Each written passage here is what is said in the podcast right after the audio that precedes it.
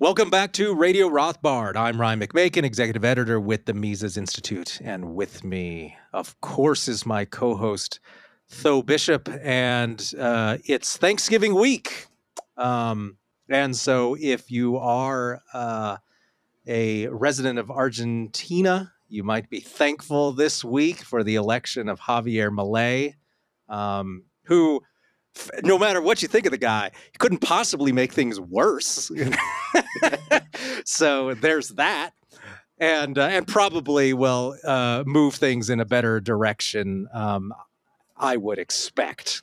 Uh, so that's the big news this week. So we're going to talk a little bit about that, but not specifically about Argentina. I think we're at the phase now, now that Milei won the presidency with a surprisingly good margin of 56% um, and is certainly the most libertarian candidate I've seen uh, elected as any head of state uh, since the 19th century. Um, uh, we could go back. We could talk about, like, I mean, imagine if Grover Cleveland were running for president today. He, his views would be considered like off the wall, uh, crazy libertarian. Um, but that was the 1880s. This is now. Uh, and so those sorts of views then probably the closest we've seen in a long time, uh, are Javier Milei. And this isn't a tiny country either. Uh, you know, we've talked a bit about El Salvador and the Bitcoin thing. Well, that's a country of uh, under 10 million people uh, and and extremely poor. Whereas uh, Argentina, this is a middle income country in spite of all of their repeated financial crises imposed upon them by their their horrible regimes. Um, and it's over 40 million people. So this, you know, the, the, almost as big as Spain. I mean, these this is not a tiny insignificant country. Um, and the fact that it's not poor uh, helps as well. So we're going to talk about what now? What do you do now that Milei has been elected? What does he have to do? Because some know, we've had lots of really enthusiastic people who've responded. And if you've gone to Mises.org, you've noticed uh, lots of people are very, very happy about the outcome in the election. Uh, and I totally get it. There's good reason to be very happy about the outcome of this election. But uh, we we don't want to count our chickens before they're hatched because uh, many things can still go very very wrong. And one of the big risks is uh, uh, a phenomenon that Nicolas Cachanosky, uh, who's from Argentina, has covered in a article on Mises.org from boy like seven or eight years ago, where he talked about here's the thing that often happens in Latin America: you get a bunch of leftists into power, they run the economy into the ground, um, and then things start to turn bad. So then they elect a more free markety sort of candidate Things are so bad, though, that this free market candidate in one term is not able to turn things around. So then he gets blamed for all the unemployment and inflation that results from the policies of the earlier left wing administrations. And then they vote him out and say, oh, look, just the latest evidence that free market stuff doesn't work, when the reality was the whole system was screwed up by years, and in Argentina's case, decades of center left or even far left uh, policy. So that's the risk here is that things are so bad that if Milei isn't somehow able to turn things around to some extent immediately, he just gets voted out in a few years and they say, look, we tried that right wing thing and it failed. So this is something that we need to be aware of that there's a real risk. And so, of course, we want Milei to have some sort of early victories uh, but we got a long way to go, and so we're going to talk a little bit about what can he do, because simply be, simply getting elected doesn't mean he can just do whatever you want. There's going to be resistance. There are other uh, interest groups that matter, and so though let's just wait. We haven't really heard from you yet uh, Uh, in the wake of the election, so just give us your your general impressions of what this means. Look, I, think this is a, a, very the reason for optimism's out there. Like the, the excitement, I think, is well placed, if for no other reason, if you know, regardless of the outcomes of this administration, it shows that a candidate who was not hiding. You know, often you'll get libertarians and you know throughout the world, right, that feel that the need to to moderate their views that are perhaps business people that have very strong opinions about uh, the, the, virtues of capitalism, but do not have necessarily the, the depth of the intellectual uh, defenses of it, the kind of philosophy behind it. And here you have someone who you know was talking about Austrian economists when being interviewed by Tucker Carlson, someone who sounded like Walter Block talking about the virtues of libertarianism in a variety of public policy realms that made education a key component of his campaign. Someone who is an intellectual, someone who has you know, uh, uh published with uh, David Howden and Philipp Bagus um, if, if, about neoclassical economics and making critiques on this. So, so a, a genuine libertarian, you know, Austrian economist intellectual running a democratic campaign that was not only able to win uh, with you know some you just getting a, a plurality of the vote, but winning with 55% of the vote, a candidate that sparked enthusiasm, particularly with younger generations of Argentines that have dealt with the economic devastation of Peronist policies.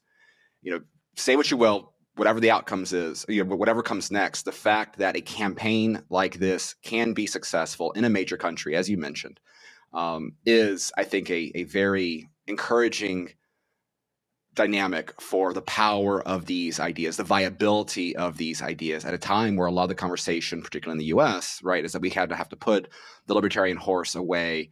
Um, you know, the the, you know, the, national conservatives and the like. That you know, the, you know we, we have we have to, to break away from you know, libertarian ideas in order to attract a large populist following. No, Milei was a populist. He was a libertarian populist.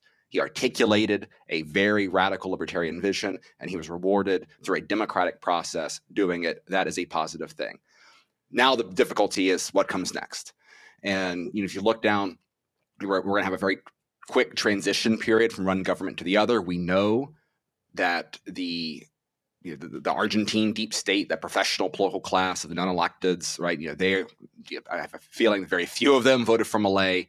Um, you know, the the public sector aspect of the the Argentine con- you know, uh, economy is going to be doing everything they can to subvert and hurt that transition in order to create that dynamic that you described of you know when he's back on the ballot in four years have a complete reversing back to the norms and the like. Um, you also have the fact that you know he you know his his government his party the Libertarian Party did not take over the government at other levels. So there's going to be a tremendous amount of so we are, we are going to see some levels of moderation dealing with uh, the legislature and the aspects that come in place there. That being said, though, the, the margin of his victory, um, the fact that the the third place political candidate was a you know center right conservative type candidate there. Hopefully, there is a enough of a coalition that can be built, and better off uh, also Milei, I don't think is blind to any of this sort of stuff. I do, I do not think that he's going into this office naive of the difficulties that he has coming up. And obviously, a, a key part of his campaign um, is destroying the Argentine central bank and allowing for monetary choice to get away from the devastation of you know triple digit inflation that the Argentine population has gone through with the decay of their peso, and that is something that is achievable. Um, you know, obviously, know, a lot of the focus has been on dollarization. Um, you know, while as us as Americans, I understand why we would be skeptical why anyone would want to go onto the Federal Reserve um, you know, with all the issues that we have. But again, relative to the peso, relative, you know, to you know the euro or any other sort of global currency out there, it's understandable for why that is seen as kind of the next step there. Um, while other uh, possibilities, you know, he's, he's spoken very highly of Bitcoin, um, you know, favorable of, of gold and other assets there. Being able to achieve that, I think, is going to be very vital for him to start achieving manageable successes. Um, he's also already starting to his rollout on closing up government agencies. Um, he announced one, I believe, it was the Department of uh, something to do with with women's issues and the like.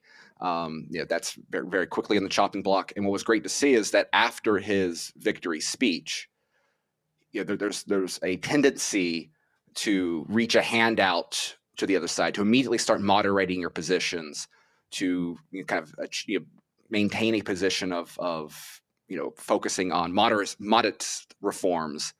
Um, and so all that great campaign rhetoric was out the window. His his speech, while it was a lot more um, sober, while it was you know it was it was not him sort of you know doing his fist pumps and and his sort of rock star routine. Um, it was it was a presidential message, but it was also a radical message. Um, you know, he was still describing his battle as the Argentine people versus the parasitic class, and so he's going to need talent around him. It's going to be very interesting to see who he is able to bring into the country to help transition this government, because again, you're going to have all of these roles, and as we saw uh, play out with you know the Trump administration that ran on draining the swamp, and then immediately brought in a bunch of Bush cronies to manage a lot of the most imp- important positions that he had. Being able to bring in talent that is going to be able to align with his vision is going to be extremely important. I'm going to be very fascinated to see, for example, um, you know how many people from from Brazil might end up in Argentina. Obviously, there's a little bit of a language difference between Portuguese and Spanish, but you know maybe they can work that out. Um, but that's going to be his his top priority. Is going to need to be surrounding himself with people that don't simply want the position because it is open, but some but people that align with the vision that he has campaigned on. And if he can start eroding away some of these agencies, obviously, along with you know dollarization itself, moving away from the peso is not enough. He's going to have to significantly cut spending. Cutting spending is going to create issues, um, both with you know a, a drop in uh, uh, benefits and the like, which is never easy for a population that has become dependent upon them. Um, but you're going to be dealing with a lot of hopefully unemployed folks within that parasitic class that he campaigned on that are going to create issues. There's going to be an interest group there that's going to be doing everything they can to subvert this. Um, but you know, I, I think he he ran on economic reforms. He's going to need to be able to put those in place as quickly as possible. And thankfully, I think one of the things that's going to work to his advantage is that immediately after his election, we saw the valuations of Argentine companies go up. Um, I think that you're going to see a lot of encouragement from international investment um, play a role within this. Um, you know, he, you know, there's been some criticisms of his foreign policy um, from from friends of ours, and I understand that Milei took a very pro-U.S. stand, um, which includes kind of the bundle of allies, including Israel, within that. I understand why American libertarians would have a concern within that, but ultimately, um, you know, given the the affairs of, of international relations, um, you know, kind of which umbrella he's he's going to kind of align Argentina in, he's going to need you know American companies. He's going to need Western nations helping invest in that country to help elevate the very real economic issues that create an environment where someone like a Javier Milei can win. Um, again, it's a very tall task ahead. Uh, but again, thankfully, I, I, do not think that you know, this this election did not come from as a fluke. Again, I don't know if Donald Trump in 2016 really expected him to win the next day. Um, so there was, there was, a lot of catching up to do when it came to creating a, a, staffing up a cabinet. I think Milei is someone who's coming into this sober minded in the um, the, the, real challenges ahead. Because again, winning election, as difficult that is, particularly with a campaign as radical as he ran on, is a very very tall feat in itself. Governing is significantly harder. Um, but I, again, getting those those early victories, getting some of the big reforms that he ran on in, and having the the fruits of that not going to happen right away. Um, but you know, being in a situation where two three years from now, um, you know, we can start seeing real green shoots in the Argentina economy um, you know, that is going to end up dictating his success because he's, he's getting more than four years to do what he wants to do.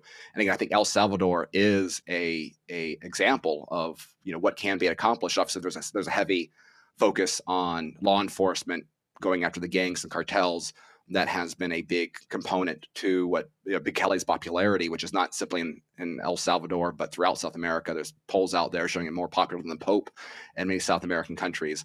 But I, I think even having um, a, the example of what Bukele has been able to do, um, you know, obviously been very strong on crypto and Bitcoin.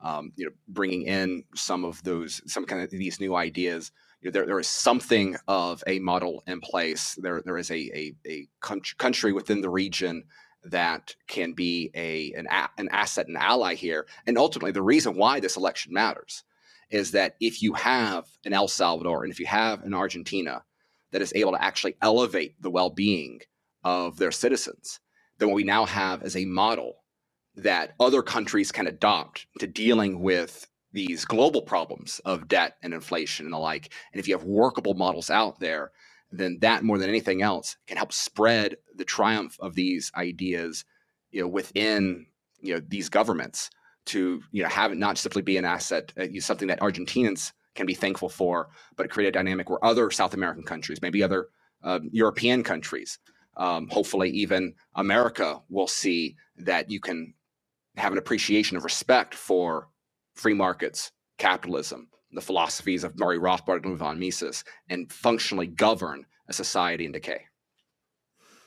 Yeah, if um, Milei can somehow find a way to convincingly turn the economy around somewhat, um, that would be extremely helpful in providing a new model uh, because most Americans uh, probably don't know that that the the idea of pro market laissez faire reforms are still tainted and made to look bad by their association with Chile's reforms uh, under Pinochet.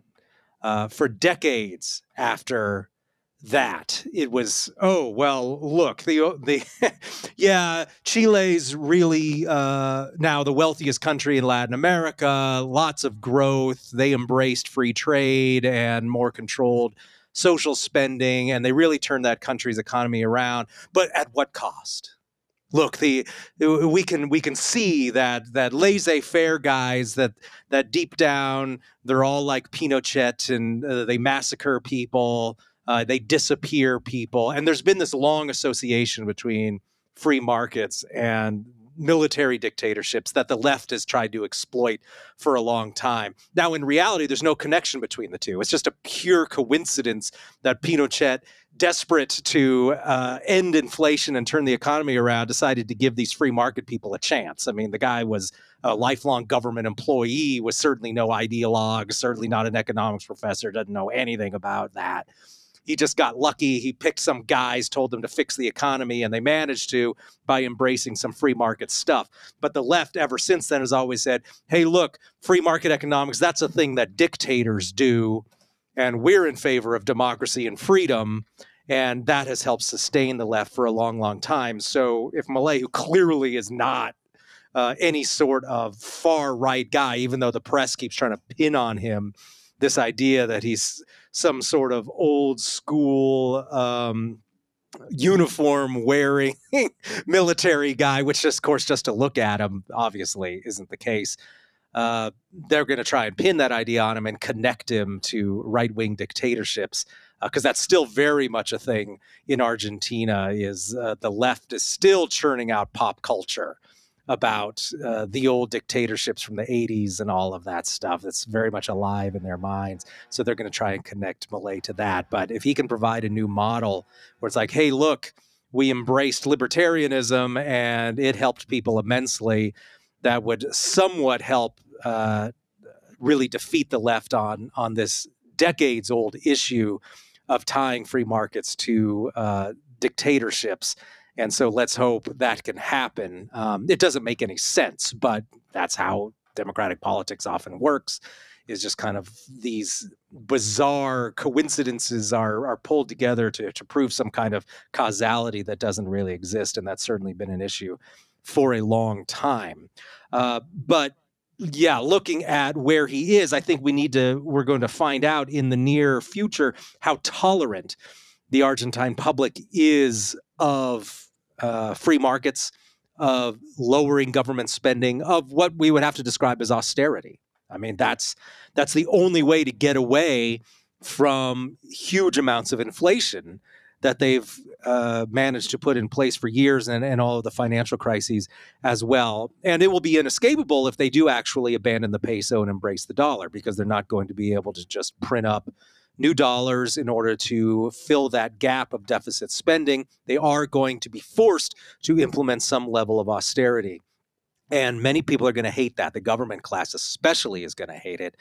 Pensioners are probably going to be rallied by the left down there, and he's going to encounter a lot of resistance to that. So the question is, what can he offer um, in in place of that to convince people that it will be okay? And this is where so much of it, then, in the end, is going to come down to what latent classical liberalism and libertarianism is still in the the back recesses of people's minds this idea of, yeah, you shouldn't print money. How many people actually believe that on some level or recognize that is probably right, whether they were willing to vote for it or not? How many people recognize that runaway government spending is is ruining the economy? Many people they they they know that on some level, but they certainly were never willing to vote for that. So that's going to have to be exploited. Whatever ideological uh, reasonableness remains is going to have to be discovered, and those people are going to have to be convinced. Um, and this is to some extent why some of these free market people are actually able to succeed every now and then, uh, with Milei being the most uh, certainly libertarian of them is that, yeah, liberalism, 19th century free market liberalism, has had some measure of success in Latin America. These are European influenced countries. They speak a European language, they have access to that tradition.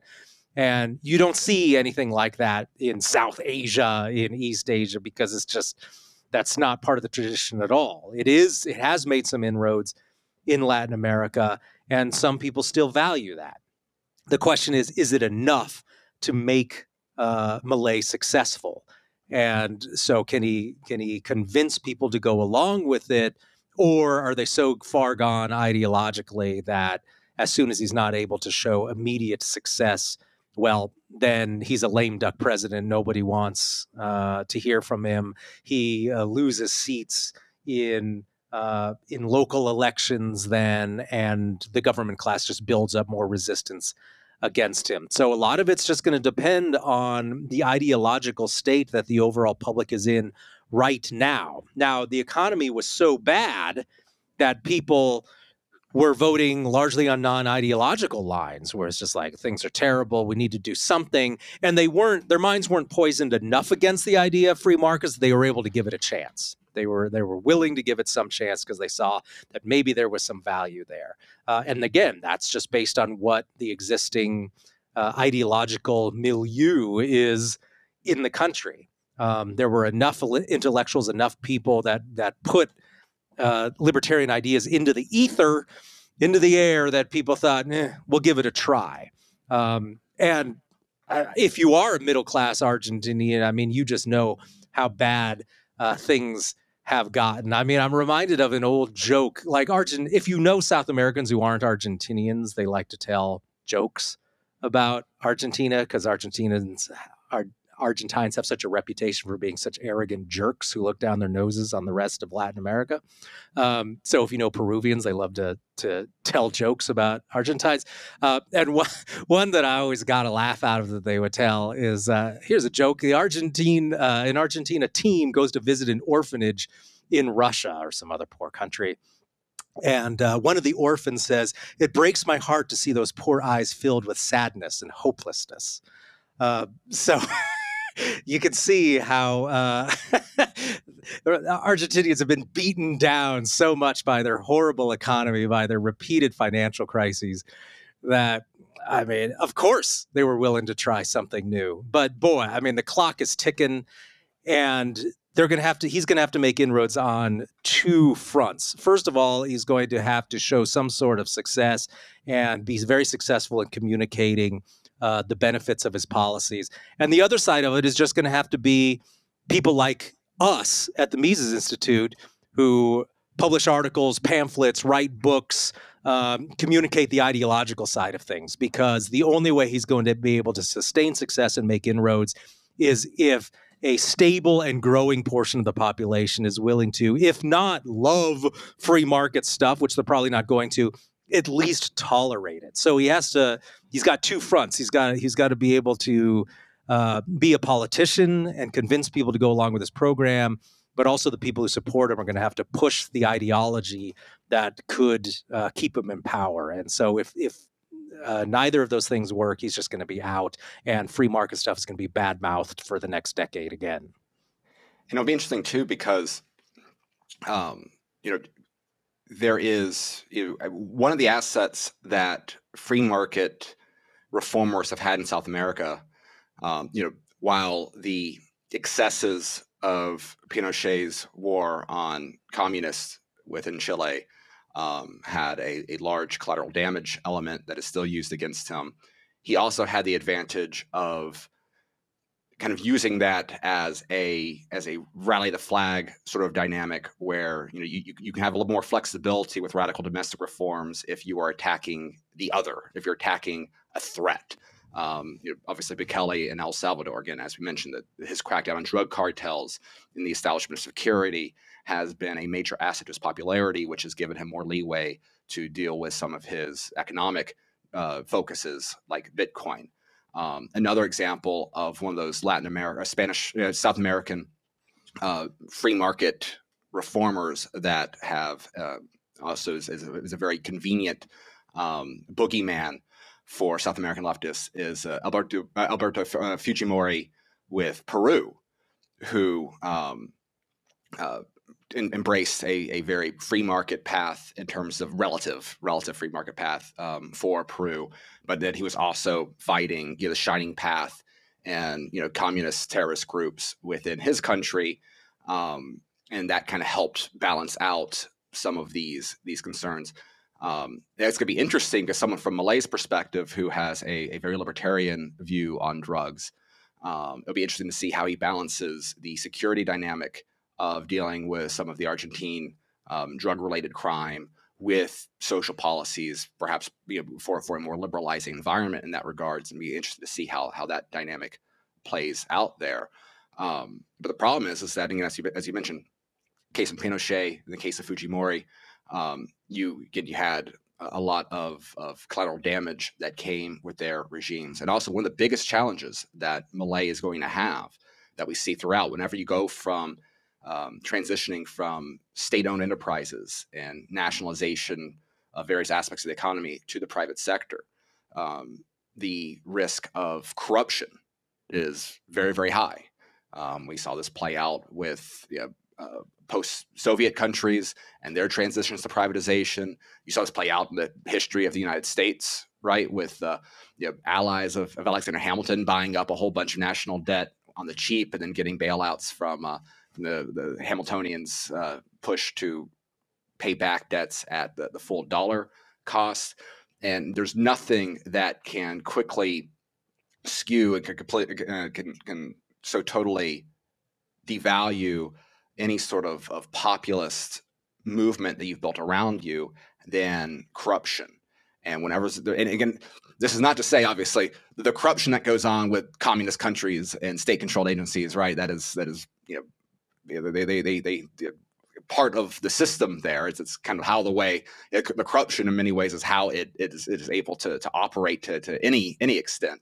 Um, but there's something about that element of private corruption that hits just differently within a, a, a political process. And so that's going to be if, if, if there's anything that could very quickly derail a Milei administration, it will be people that utilize and, and try to take advantage of this process of expanded privatization to enrich themselves. Sometimes it, it, it, might not even be, you know, even the, the, the perception of it um, is one of the biggest risks that he's going to have in with the economic reforms that he wants to put in place.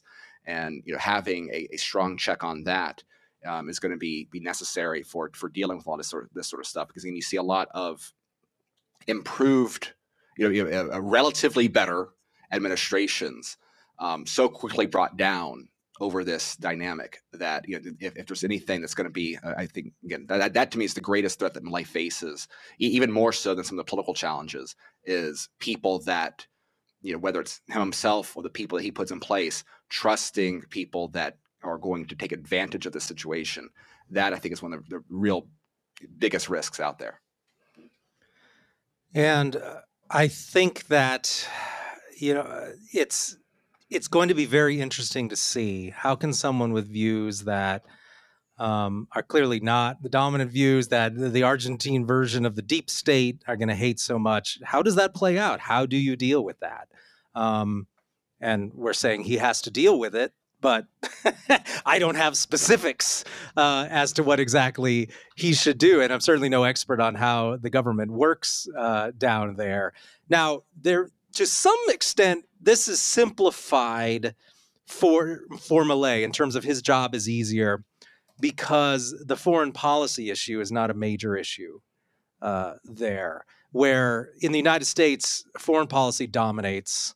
Um, you're not. No one is allowed to oppose the empire, and that's true, of course, in Argentina. Also, is if Milei had come out against uh, the U.S. empire and had run on some sort of uh, we're gonna we're gonna throw the Yankees out and we're gonna join the uh, the anti-U.S. coalition um, that would have been something else entirely. That would have been a different element, and you would have seen a lot more opposition, I think, from the U.S. establishment.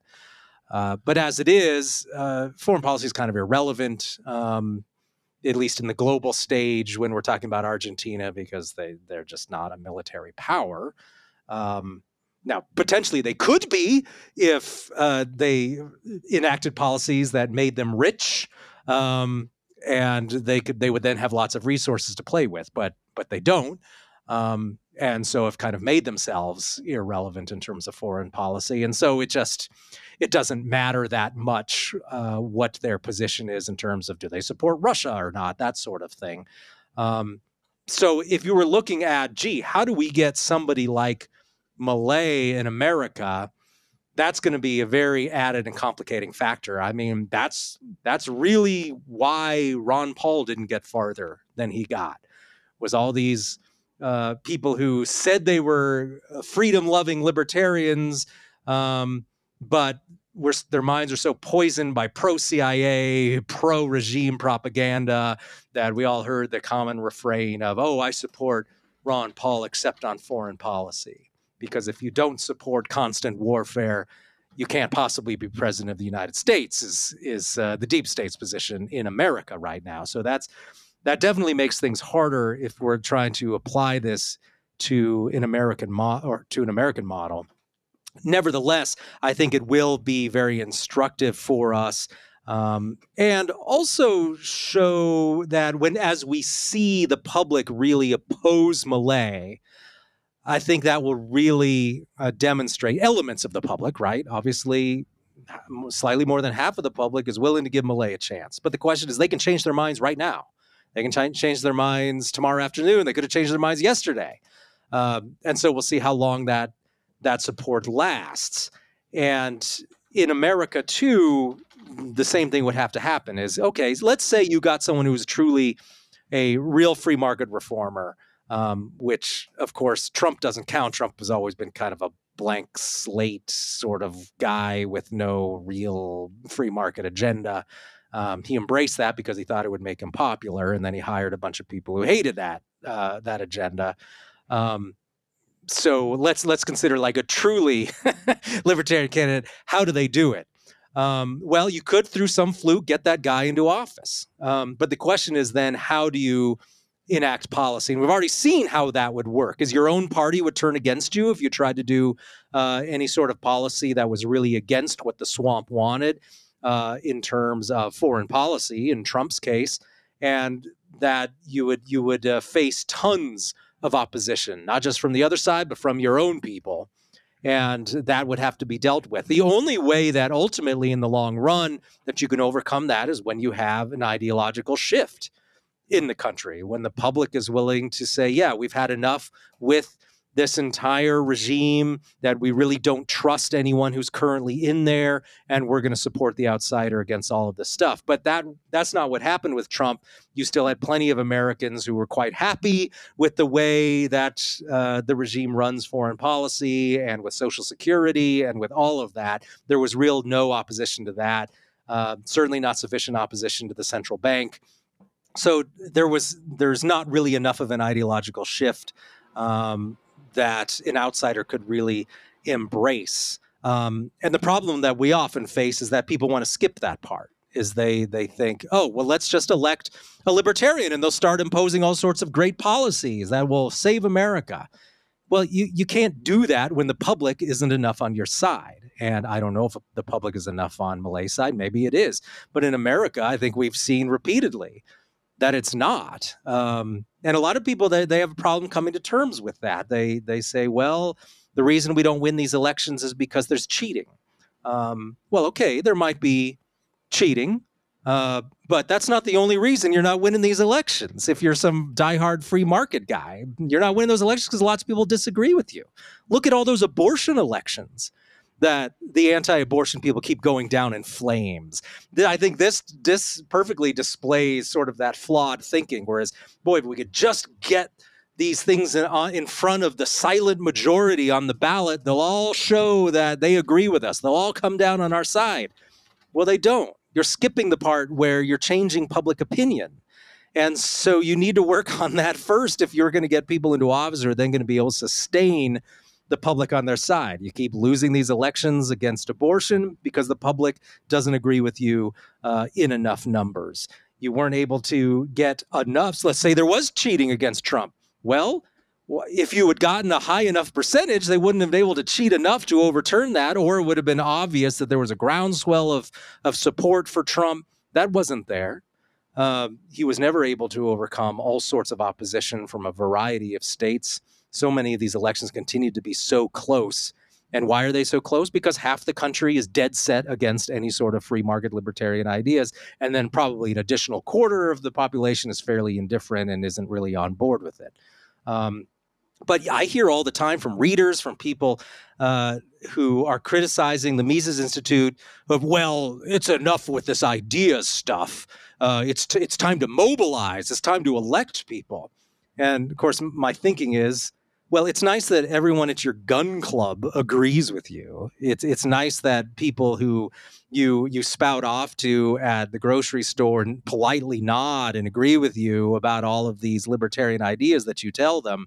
But the fact of the matter is, uh, we got a long way to go in terms of convincing the public, and that's some groundwork that has to be done before you can get someone in and also give them what they need in terms of success, in terms of not voting you out after a few years and also electing other people who will help support you once they're in office. And uh, so there's plenty of work that needs to be done both here in Arge- and in Argentina on that. Absolutely. And, and again, clearing out the, you know, that, that, that bureaucratic state is going to be the, the top priority um, going forward.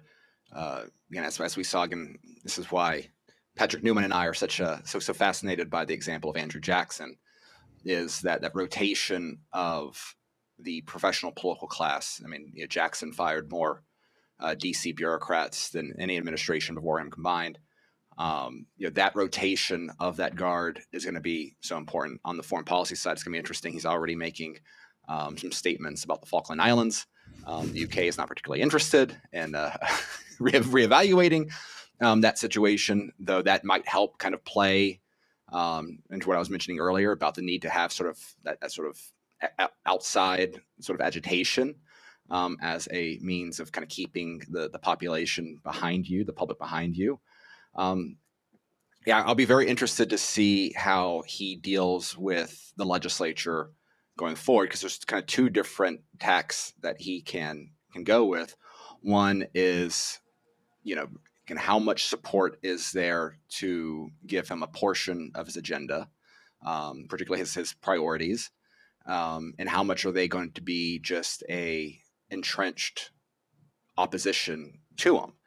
Um, and so if, if you end up having a dynamic where the president is having to go after the legislature um, you know that might you know, should should Milei be able to maintain personal popularity around him as an individual, then maybe that can help bear fruits um, when future elections come up and remaking it. Um, but unfortunately, when it comes to some of these other positions, like the Supreme Court, while Milei has the ability to appoint people to the Supreme Court, that has to go through the Senate like it does in the United States. Um, you know, he's going to have to figure out what strategy he that, that you know there's there's different strategies you can go with here. Again, you know, one's going to require moderation. One is going to go on the attack. Um, you know, does if, if you go on the attack, the that that brings into concerns about you know how can a, a constitutional process be used against them by the legislature. Um, you know, what are the ways there that they're going to use to try to undermine and try to restrict any effectiveness that he, that any effectiveness that he can have? Are there certain priorities that he has in the short term can help get him, you know, can can help sow some of the seeds that he believes will bear the fruit that will improve the economic well-being of the population, or at least see an upward, a start of a trend upwards that can then help further consolidate his power in future elections and the like. Um, you know, this is this is why, like often, when you have very radical reforms go through, whether it's free markets or, or communists, um, it ends up you know, becoming a you know, requiring a far more sort of autocratic role because the ideology of the government beyond the presidency um, is going to be opposed to a lot of, of some of these extreme reforms. So you know, it's it is it is a, a very difficult um, situation. You know, unfortunately, being the president does not make you the king. There's going to be things that he cannot do. Um, but hopefully, with if, if he's able to achieve again some of his his trade reforms that he wants, if he is able to get again, and I think this is precisely why you know, one of the questions out there is, oh, why is he embracing the dollar versus, you know, putting in place a bunch of inflation hawk, uh, uh, you know, economists in charge of the Bank of Argentina? He might know a few.